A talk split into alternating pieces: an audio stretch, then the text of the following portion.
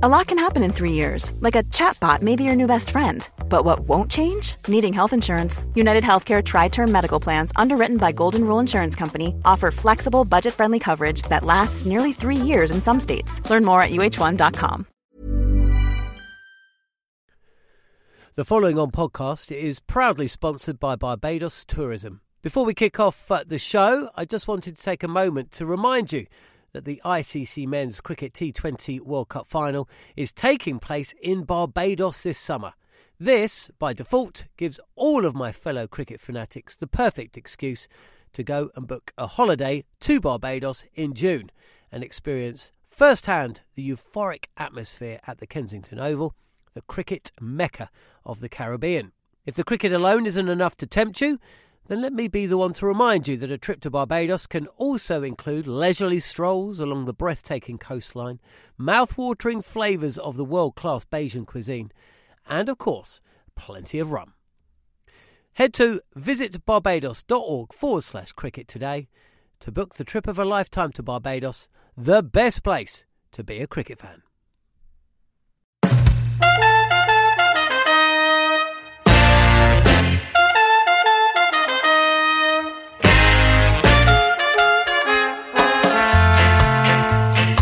Hello and welcome to the following on podcast from Talk Sport. I'm John Norman and alongside Jarrod Kimber bring you immediate reaction to the action after every day of the current series between England and Pakistan. On today's show you will hear uh, about Jarrod Kimber's uh, part in uh, Shan Masood's revival, at top scoring with 156. Masterful at times, a bit lucky on day one, uh, but brilliant from him. We'll talk about the variety within Pakistan's bowling attack and talk about uh, Ollie Pope as well. Plenty to talk about after a fascinating day at Old Trafford. You're listening to Following On. Thanks for listening to the show. You will by now know, of course, that uh, Pakistan lead after two days of this test match. Um, they finished with 326, Shan Masood 156, uh, Babar Azam 69, Shadab Khan 45, three wickets apiece from Broad and Archer. Um, Archer hardly bowled in the afternoon session. That's something we'll talk about. When England came out to bat up against it, really, Burns and Sibley both LBW uh, inside the opening few overs, and Mohammad Abbas with the ball of the series. I'm claiming that one now uh, to dismiss Ben Stokes, bowled for a duck. Joe Root out on the cut for 14. At that point, it looked like England might have not avoid the follow on target, but Ollie Pope um, and Jos Buttler taking advantage of the bad balls when they came, uh, rotating the strike well. Uh, Ollie Pope 46 not out and showing signs of quality as he has done pretty much since he started uh, playing for Surrey and England. Plenty to discuss today, so let's get on with it. Story of the day. Jarrod, wow, uh, what a day's play. Um, let's start with story of the day, and uh, for me, it was England throwing away what was a pretty good position uh, at lunch. Uh, they'd taken three wickets in the morning session. Pakistan didn't seem to be going anywhere, and then it all changed. Uh, I've seen England throw away good positions with the bat, but I can't quite remember seeing them throw away such a good position with the ball. Not in Test cricket, anyway. Yeah, I mean, Shadab Khan made runs, and I think perhaps they relaxed a little bit because he didn't look like he should have made runs.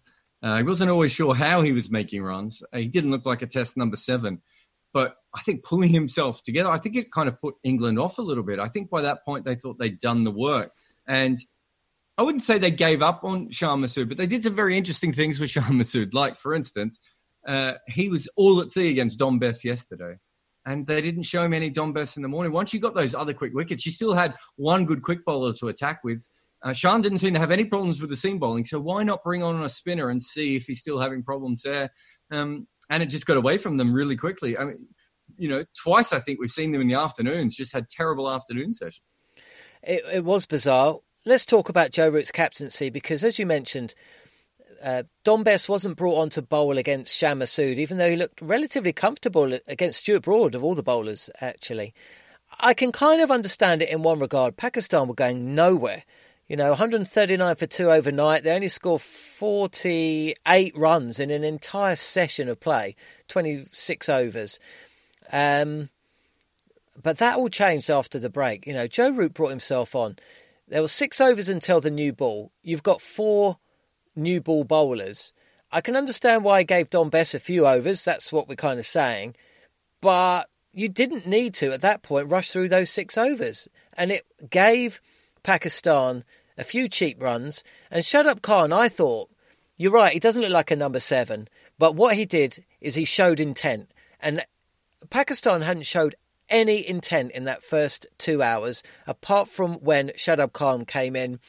And then suddenly, a partnership for the fifth, uh, rather the sixth wicket of about 20 was suddenly around 40 odd when the new ball was taken. And the emphasis, or the impetus rather, just seemed to swing back towards Pakistan few cheap runs or few quick runs from the new ball. We've seen that happen all, you know, many times. Suddenly they're 240 for five, and the whole complexity or the whole complexion of the match completely changed in about half an hour. Yeah, and none of this was helped by the fact that England didn't bowl anywhere near as good with the new ball as they should have. I mean, you know, sometimes we can overcomplicate all these things. They were in charge of Pakistan in many different ways um, they would have still thought that they had, they would have thought that we'll get to this new ball as quickly as possible. We've had a couple of minutes where we're not on top of our game, uh, and we'll nip we'll nip out Shadab Khan quite quickly and then run through the tail. Um, and they would have, but they didn't nip through him, and uh, so it caused more problems. And also, um, Masood, it almost seemed like he was waiting for the new ball as far as you know, uh, waiting for the pace to come back onto the ball and a little bit of a harder ball. He likes the short balls and all these sorts of things. Suddenly, the ball coming onto the bat woke him up as well. So it was, it was quite interesting. The other thing is this, okay? Joe Root didn't throw Dom Bess the ball when it was old, um, but then, despite having four new ball bowlers, he threw the ball to him when it was new. Dom Bess took the ball after nine overs of the new, the second new ball. Jofra Archer didn't have a go with the second new ball until about five overs before tea, and then immediately two, took two wickets and two balls. I mean, they're the kind of decisions that you're criticised for when they don't pay off, and they didn't pay off today.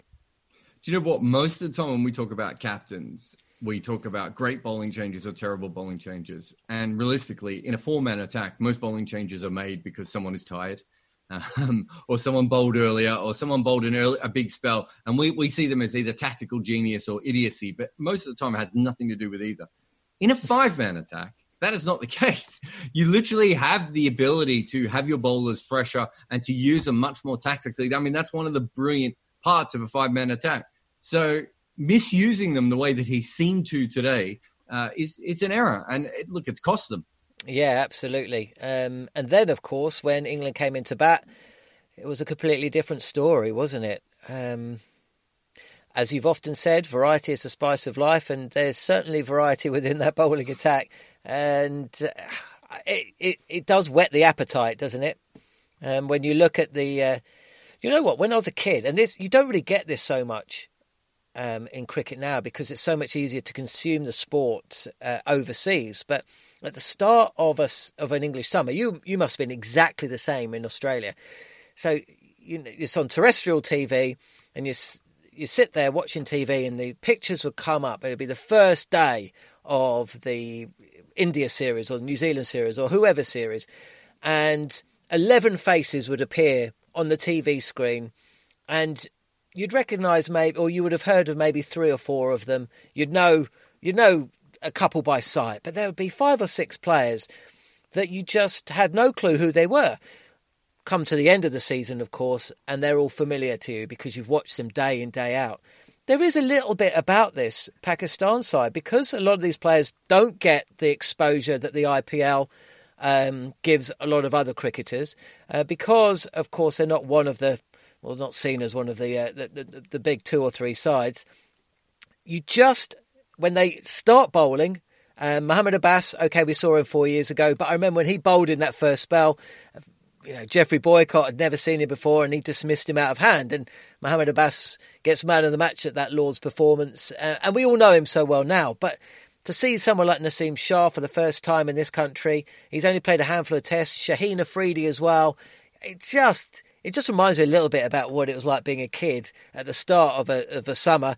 And we are going to know a lot more about these players um, come the end of this series, um, and so are the English batsmen. Well, Naseem Shah was the one for me. I mean, the commentators on Sky were, you know, some of them seemed to have not seen anything of him before, and they were really talking him up uh, incredibly in a way that you don't see as much in, in modern cricket anymore. It was like, how fast is he going to bowl, and how exciting he's going to be, and yeah, it was um, it was interesting. I think the actual story of the day though is Shan Masood. Mm, he is the story of the day. He'll be the moment of the day as well. So why don't we get on with that? Moment of the day. There were plenty of moments of the day today. Uh, Dom Bess, as I mentioned, being thrown the the new ball, uh, nine overs old when Jofra Archer hadn't had a bowl. Uh, Chris Woakes being asked to bounce out Shan Masood and Jofra Archer's fielding at long leg. Joe Root's wicket late in the day as well. That delivery from uh, Mohammad Abbas to dismiss Ben Stokes. But moment of the day, Shan Masood reaching 100 and I saw your tweet about the clapping that occurs as a player makes his way from the field, and it reminded you of club cricket. But it was really heartening to hear the roars of delight and support from the dressing room when Masood reached three figures. And there's just shades, isn't there, that this side is very similar to the one that Misbah Haq captained uh, and did the press ups in front of the Lord's balcony uh, four years ago. No, definitely. It's um, I think a lot of people are looking ahead as well and thinking, what can they build here? And Shan is the sort of player that they can build around. Um, you know, there's there's actually a few other openers that they can slot in with him, but the middle order has always been their strength and seems to be again. But if you can find an opening batsman like him, uh, it's huge. And uh, you know, it's they talked about quite a lot on Sky today about how bad he did in England. Um, and when he was dropped, you've got to remember that I think he was dropped somewhere around eight or nine times from Test match cricket he would come in, he would go out, he would be told that you know he'd be batting here and then he wouldn't bat there. Someone would get injured, he'd come in, um, he'd struggle again. He played all around the world against lots of different bowling attacks, and he failed against all of them. And he disappeared. And no, I don't think anyone, um, perhaps who hadn't seen him in uh, domestic cricket in Pakistan, thought he would ever come back. He was in a complete black hole, and we see this a lot. Talented players come in, they they don't they don't uh, take their opportunities, and they disappear and he did something that I don't think I've seen another player do. And he did it for a, a bunch of different reasons. I think one, he's the sort of person who is constantly trying to self improve. Uh, also, I don't think you can discount the fact that he comes from a family of incredible wealth. His family own a flat around the corner from St John's Wood. Um, and he had the ability to literally contact, I don't even know how many experts, but nutritionists, trainers, coaches, uh, analysts like me, general managers. He and he built up every facet of his game. He wasn't in the PSL a couple of years ago, and now he's a major sort of player um, for the Multan Sultans. He, he's in every way he built up his game. So he had Gary Palmer, Alastair Cook's coach, um, help him. Uh, when he talked to me, he literally said, "Tear me apart. Tell me exactly why you think I wasn't making runs um, in Test cricket, and let's start there." And, and we went through it, uh, you know, sort of piece by piece. And then, and once he did that, he said, and that was fine. And he took what he needed from that conversation. And then he went to another analyst, and then he went to another coach. And and he, you know, there's a there's a great if you want it. I think it's a 70 minute clip on YouTube of just him in the nets uh, with a, with a Western Australian coach uh, throw, facing throwdowns. And I've seen it. Of course, I've seen it all the way from beginning to end. But it does show you the sorts of levels that he went to that uh, cricketers just don't go to. Cricketers don't like admitting that everything that got them to that top level was wrong and that's essentially what he did. I think there's a line from um, I think it might be in the West Wing where where they're talking about football team, and they always say the hardest thing in in football is when you get to halftime in the Super Bowl game, and everything you have done to get you to halftime in the Super Bowl game is no longer working, and you have to change it. Most cricketers just don't. They just go, no, no, I trust myself. Whereas Shan went the complete other way, and he went, clearly there's a reason why I'm not being successful in Test cricket. Let's have a look at this. And he spoke to everyone in world cricket he could, and uh, to be fair to him, since he's come back, he's made runs against South in South Africa. He played really well against Australia. Uh, he made back-to-back hundreds in Pakistan, and uh, uh you know, add another hundred on here, three hundreds in in in quick fire. It's incredible. Life is full of what ifs. Some awesome, like what if AI could fold your laundry, and some well less awesome, like what if you have unexpected medical costs.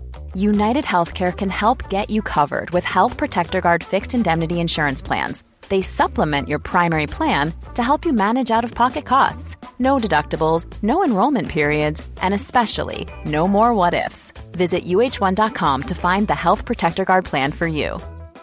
Quality sleep is essential. That's why the Sleep Number Smart Bed is designed for your ever evolving sleep needs. Need a bed that's firmer or softer on either side? Helps you sleep at a comfortable temperature? Sleep Number Smart Beds let you individualize your comfort so you sleep better together. JD Power ranks Sleep Number number 1 in customer satisfaction with mattresses purchased in-store. And now, save 50% on the Sleep Number limited edition Smart Bed for a limited time. For JD Power 2023 award information, visit jdpower.com/awards. Only at a Sleep Number store or sleepnumber.com.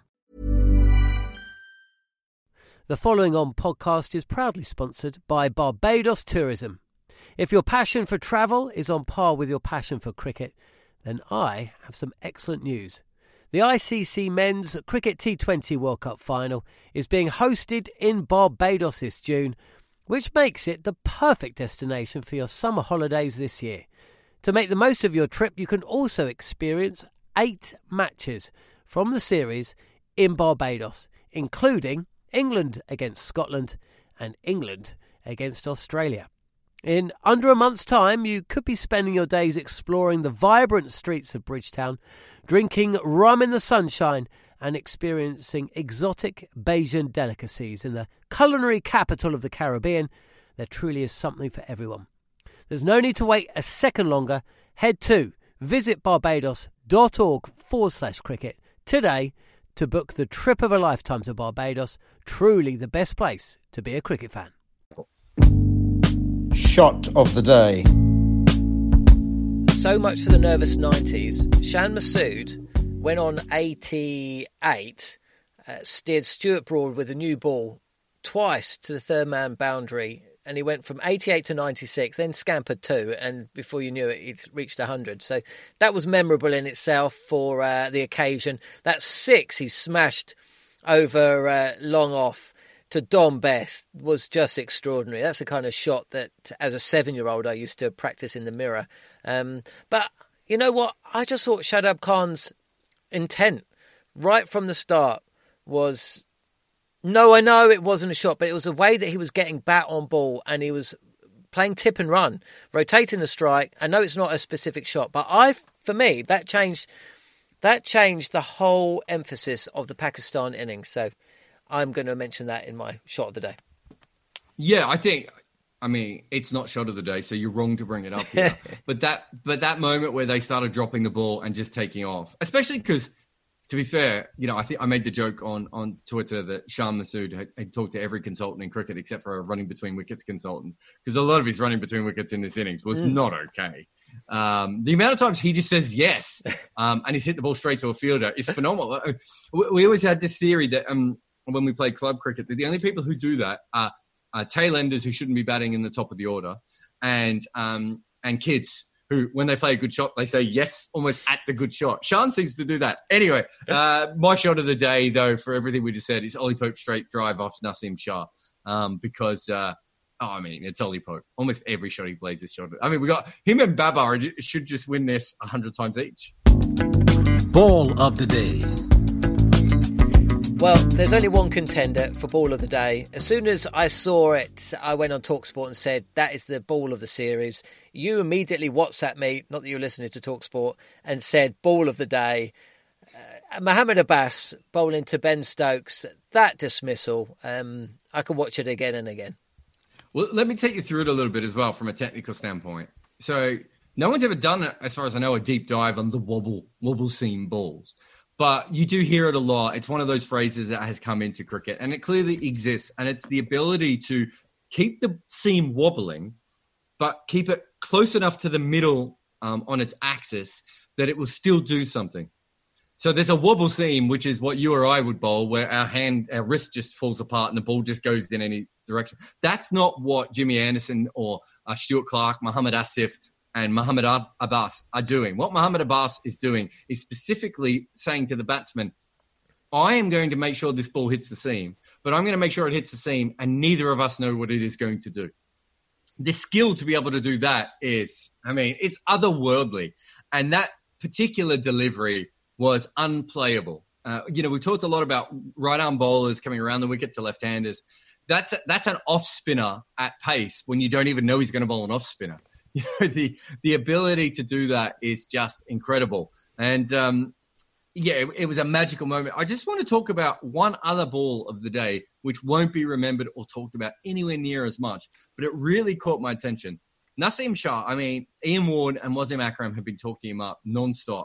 You know, I think maybe Shane Warne was on earlier. Shane Warne obviously saw him bowl in Australia. He'd been talking him up as well. He then comes into bowl, and his first ball is back of the length, wide about outside off stump. And it is in no way a special delivery. Like, it, you know, it's too wide, probably too short but it hits the pitch and just jags sideways in a way that makes anyone who's ever watched cricket go, "What the hell has just happened?" And Ollie Pope's face of how am I supposed to play that if he gets it online? Now it may have just hit a crack. It may have just been you know something silly. But the reason I bring it up is I, there's a great story from Aussie Rules Football years ago when a centre half back was playing on a centre half forward and they were going out to play. And I think they were about both they were around 19 or 20. And the coach literally says to the centre half back, You better have a good game today because you're going to be playing against this guy for the next 10 years. Right. And all I could think is, is Naseem Shah is possibly going to be bowling to Ollie Pope for the next 10 years. What a way to start with this ball just going ping sideways. And Ollie Pope's face was just so classical of, this is not okay. What is this delivery? Lol of the day. I, I laughed after um, confidently predicting Babar Azam would reach 100 on day two. He was out without adding to his overnight score in the first over of play. That was quite funny in a laugh at myself kind of way. But apart from that, I can't think of too many lols. No, I mean, it's not a lol, uh, but Jos Buttler and his wicket keeping is starting to become a thing, isn't it? it, it it's funny. Oh, no, there's the lol. It's no, you've just reminded me. So, Jos Buttler, you're about to say about because he missed another catch behind the wicket, didn't he? Dom Bess again. Did you see his attempted run out? Oh yes, that's that is where I was going. You're right. because at that point, you're just like, okay, so let's just go back. I mean, we talked about it a bit yesterday. So at the start of this series, CricViz put up a tweet saying uh, Jos Buttler hasn't missed a chance since he became wicketkeeper, and I think that surprised a lot of us uh, who follow wicketkeeping closely because he's not a great wicketkeeper. I mean, he was England's third choice wicketkeeper when he was in the side as a batsman. So you know he's not a great wicketkeeper. He then obviously misses Blackwood and they lose that match. Uh, you know, for, come forward to, to, to this test and he misses Shan Masood twice, which now looks like a fairly major error, I think, looking back on it. Uh, he then drops um, Yasir Shah. Now, all three, and if you go to Blackwood as well, all four of those takes he should have taken. So he's now starting to struggle. And then he gets that point where it's just getting to Shane Dowrich levels when he picks up the ball and he's got a run out opportunity, and all he has to do is get the ball somewhere near Stuart Broad at the other end. And Stuart Broad has quite an impressive wingspan as well, John, doesn't he? He's quite a long man. So, you know, it's there are certain people with short wingspans that that would be a tough throw to. You think he'd be able to make the two meter wingspan of Stuart Broad at the other end, and he misses Stuart Broad with a throw by such a comical point that Stuart Broad doesn't even get angry. And earlier in the day, do you remember how angry Stuart Broad was at Jofra Archer for not going for a catch at fine leg, which I think Archer should have gone for, but I think Broad probably overreacted a little bit. But the the fact that Broad just went, wow, it's just Jos Buttler, um, and it's today, and it's uh, it's a Shane Dowrich kind of day. Anodyne press conference moment of the day. Well, let's hear if uh, Jofra Archer talks about that uh, catch that wasn't at long leg or uh, the fact that he was held back till uh, the uh, end of the afternoon session in uh, today's uh, Anodyne press conference moment of the day. Yeah, um, I think we just need to get as close to our, our, our pass there total. Um, obviously, the wicket's getting a bit easier to bat on, and I'm pretty sure the two boys that are not out overnight can go on and score big. but no doubt they can go on and score big. What is going to happen tomorrow? Okay, Jarrod. Well, what did you predict for day two yesterday? I can't remember. I, I said that I didn't think Sean and um, Babar would both go on, but I thought one of them would go on and they might be able to put something together with the tail. Um, but I expected more it to be half centuries um, coming through. I didn't expect one batsman. I think I said 270. I think you said 280 or 290, didn't you? So they went a bit beyond that. But I, I think we got the basic narrative correctly. Correct there. Hey, Hey, we well, I tipped Babar Azam to score a century, and he added none. uh, yeah, I went for uh, two eighty two ninety and a little off three two six, but I did predict thirteen wickets today, and fell one short. Yeah, that's just the good. twelve. about that. Yeah, that wasn't that's bad not bad. Not not bad. So, uh, what's going to happen on day three? I mean, weirdly enough, this is going to sound odd, being that England have just looked terrible. I think the pitch flattened out. I was watching Shaheen um, bat on it, and I know he can't bat. they have, you know, a couple of number 11s there, and I was thinking, I think this pitch is flattened out. If if Pakistan don't get a lot out of the early swinging ball, um, I think they could be in for a bit of trouble. The fact that they have got those early wickets, though, I, th- I mean, Buttler looked all at sea at times um, out there. I think that we should expect a little bit of seam movement early on, and Abbas is going to be all over Buttler. who knows with Pope? If you can get to Buttler uh, through Buttler now, I think you can chip them away. And I think Pakistan will be disappointed if they can't bowl England out for 250 from here. But as I said, I do think that pitch is flattened out. So it could be a really interesting one. But um, my guess is that one way or another, they get Buttler quite early on. Um, and then they should be able to, you know, side their way through that middle order or the, the, the tail, really, which starts at Woakes the way he's been batting of recent times. Yep, I agree. I think it's going to be Pope at one end, possibly Buttler, uh, and it's just going to be a clatter of wickets at the other end. I think it'll be fast scoring because England need will know. Well, they've got Pope and Buttler who only ever score fast, really. So I, I think there'll be runs, uh, but I think there'll be wickets. I think it's going to be a really entertaining day's play. I think England will score around 200, 225. So good lead for Pakistan. Um, but, uh, you know, new ball again towards the end of the day. I think it's going to be a bit cloudy again tomorrow. So more wickets, not as many as today, and Pakistan to finish the day on top. Uh, but I think you're right, not quite as many in front as they would have uh, would have liked. It's going to be great cricket, though. There's been so much good cricket uh, and some poor cricket over the last couple of days, but it's certainly kept us entertained. Uh, Jarrod, I'll see you tomorrow. Thanks for your time today, and thanks for listening to the following on podcast. Uh, you can listen on Acast, Spotify, or Apple Podcasts. Join us after day three at Old Trafford in the first Test match uh, between England and Pakistan.